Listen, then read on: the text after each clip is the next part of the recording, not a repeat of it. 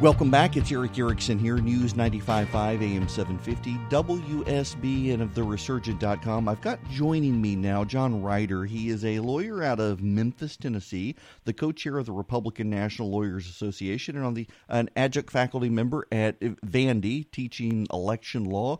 And he penned an op ed uh, a few weeks ago in the Wall Street Journal about the gerrymandering case uh, that was before the Supreme Court and Eric Holder going around the country now, here in Georgia and elsewhere, working with Democrats on essentially uh, trying to get uh, gerrymandering ruled unconstitutional by the Supreme Court. Now, John, when I was in law school, I distinctly remember learning uh, in Baker versus Carr and others that a lot of these issues on gerrymandering were political issues, and it seems like courts have more and more decided that they can weigh in on the political issues as well as all the other issues.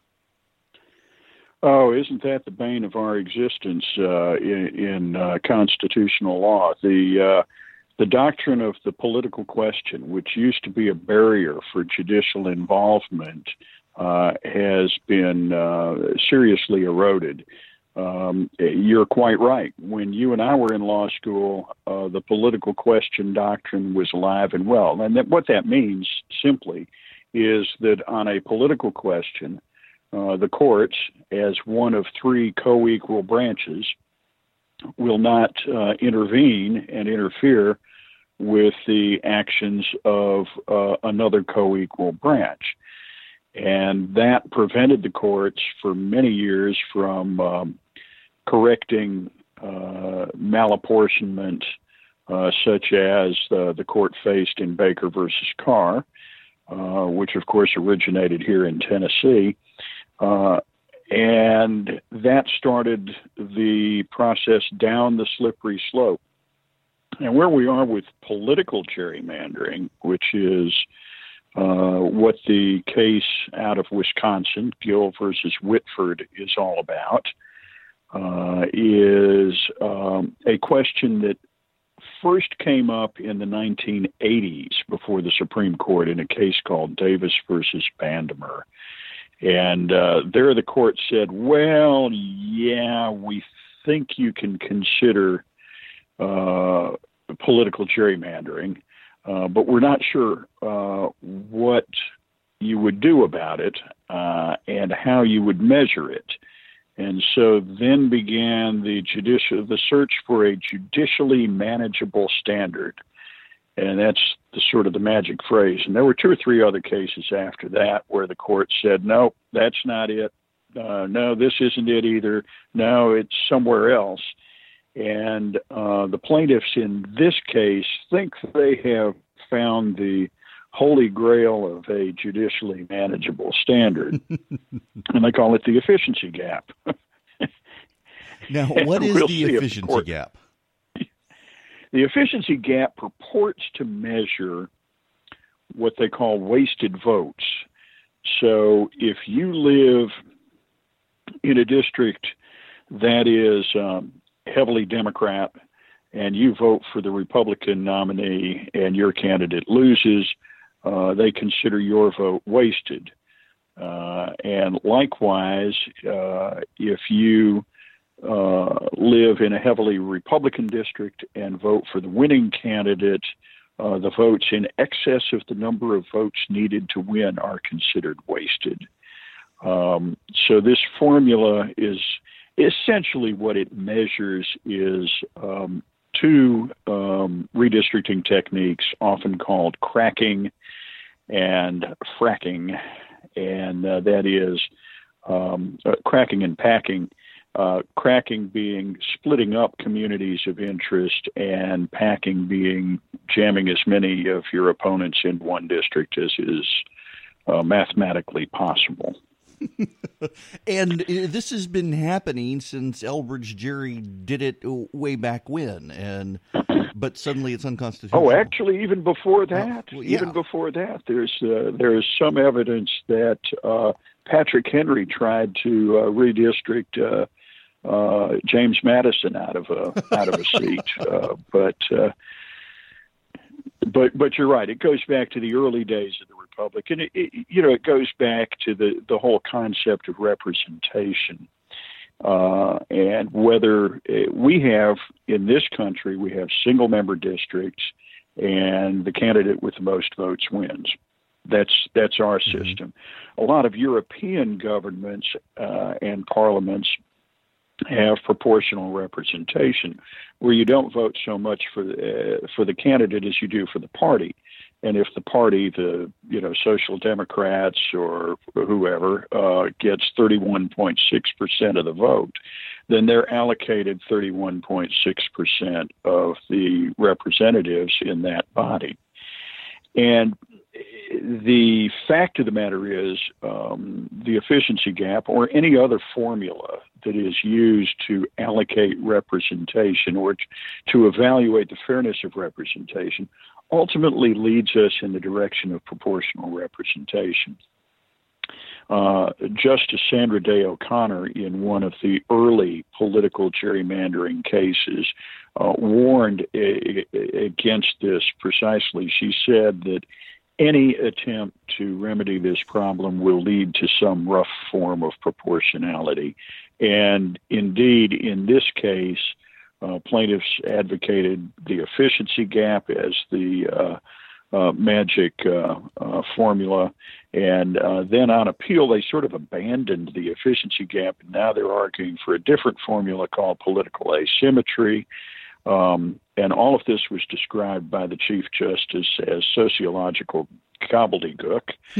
and it, it is you know, mathematically, it has the appeal, you know, the illusion of precision because there are mathematical symbols involved. Right. There, there, ha- there is the illusion of precision there, and it doesn't really exist. At the end of the day, at the end of the day, the application of either of these formulas requires an unelected judge to make a determination of how many Democrats and how many Republicans is fair. Mm-hmm. What what's the right balance in the General Assembly?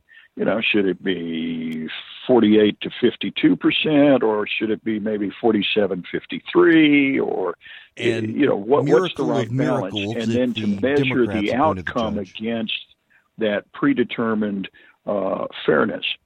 Well, and miracle a lot of miracles, problems with that. You, you, a lot you of put problems a Democrat in charge of the uh, a Democratic appointed judge, and I bet you I know what he's going to say versus a Republican judge. Uh, funny how that works. Now, Gill versus Whitford is the case, and it went to the Supreme Court. And uh, my big question is, as as we know these days in America, um, everything comes down to what does Anthony Kennedy think, and uh, it, it seems like if I read the reports right, he really didn't tip his hand. No, he didn't. Um, you know, as the senior justice, senior associate justice, he gets to ask the first question. And so he led off the questioning, at, eh, but spent about half of his time um, asking the Solicitor General of the state of Wisconsin questions about uh, standing, which is did the plaintiffs actually have the right to bring the suit? A very interesting question because Normally, in redistricting cases, Erick Erickson can bring a lawsuit if he feels that his district has been uh, improperly drawn. You know, too few voters, too many voters, um, you know, bad lines, whatever. Mm-hmm. Uh, but Erick Erickson cannot bring a lawsuit because John Ryder's district has been improperly drawn. Well, this lawsuit was brought by a law professor, surprise, surprise, uh, f- who felt whose own district was heavily Democrat, but he felt that his First Amendment right of association was being uh, diminished because there weren't enough Democrats in the general, Wisconsin General Assembly. so he's challenging the whole plan, not because of his district, but because of the overall redistricting plan. And so the question is, can does he have standing to bring an action challenging the whole plan? And about half of the time, uh, half of the questions, uh, half of the time devoted to questioning by the justices dealt with that issue alone. Uh, and that that again uh, most redistricting cases in the past have been brought under the Equal Protection Clause of the 14th Amendment. and have dealt with the diminution of the individual's rights. This case has this additional element of being brought under the First Amendment right of association, claiming that the plaintiffs have a right to have uh, a certain a certain magic number of uh, like-minded citizens represented in uh, the General Assembly, and it, that's why this case is really about proportional representation. It's not about malapportionment. It's about driving the this country away from the single member district where your representative represents you and your neighbors to a system where your representative represents one party or the other. well, naturally, a law professor brought a case like this. yes, right, of course. Oh, so, it, it, yeah, this is the world of pure theory. Yeah, yeah. You know, I, I find that, well, having come from a, a very liberal uh, law school, increasingly so, the, the number of academic cases that they would like to pursue based on the theories they've come up with reading obscure texts from Europe, uh, it, it seems to grow in this country. it does. The importation of um, political norms from outside the U.S. Uh, that are being used to interpret the U.S. Constitution is um, well, let's say disturbing. Right. I mean, you know, this is our text. It should be interpreted in light of our experience and our laws uh, rather than uh, measured against the, uh, the, European Court of Justice. Yeah, well, I don't think their precedents have a lot to to say on the interpretation of the First or the Fourteenth Amendments. When do we expect the Supreme Court? Uh, I would assume sometime after the first of the year. Um, when do we expect this case to come out from the court? well. well, let's see. Wait, wait, wait. What, what, kind of crystal ball do you well, have? Okay, I, I, I, but I'm assuming we probably won't be waiting until June when they go home next year no, that's entirely possible. They do, you know, there's a uh, there is a tendency for the court to defer some of these major decisions until the very end of the term, which will be the end of uh, June of next year, um, or uh, once they have an opinion written or opinions written on which everybody has signed off, they could issue the opinion. Certainly, it won't be until after the first of the year. Uh, I think everybody expects that the four more liberal justices will uh, um, issue an opinion calling for judicial intervention in the area of political gerrymandering. The four more conservative justices will issue an opinion or opinions um, calling for judicial restraint in this area.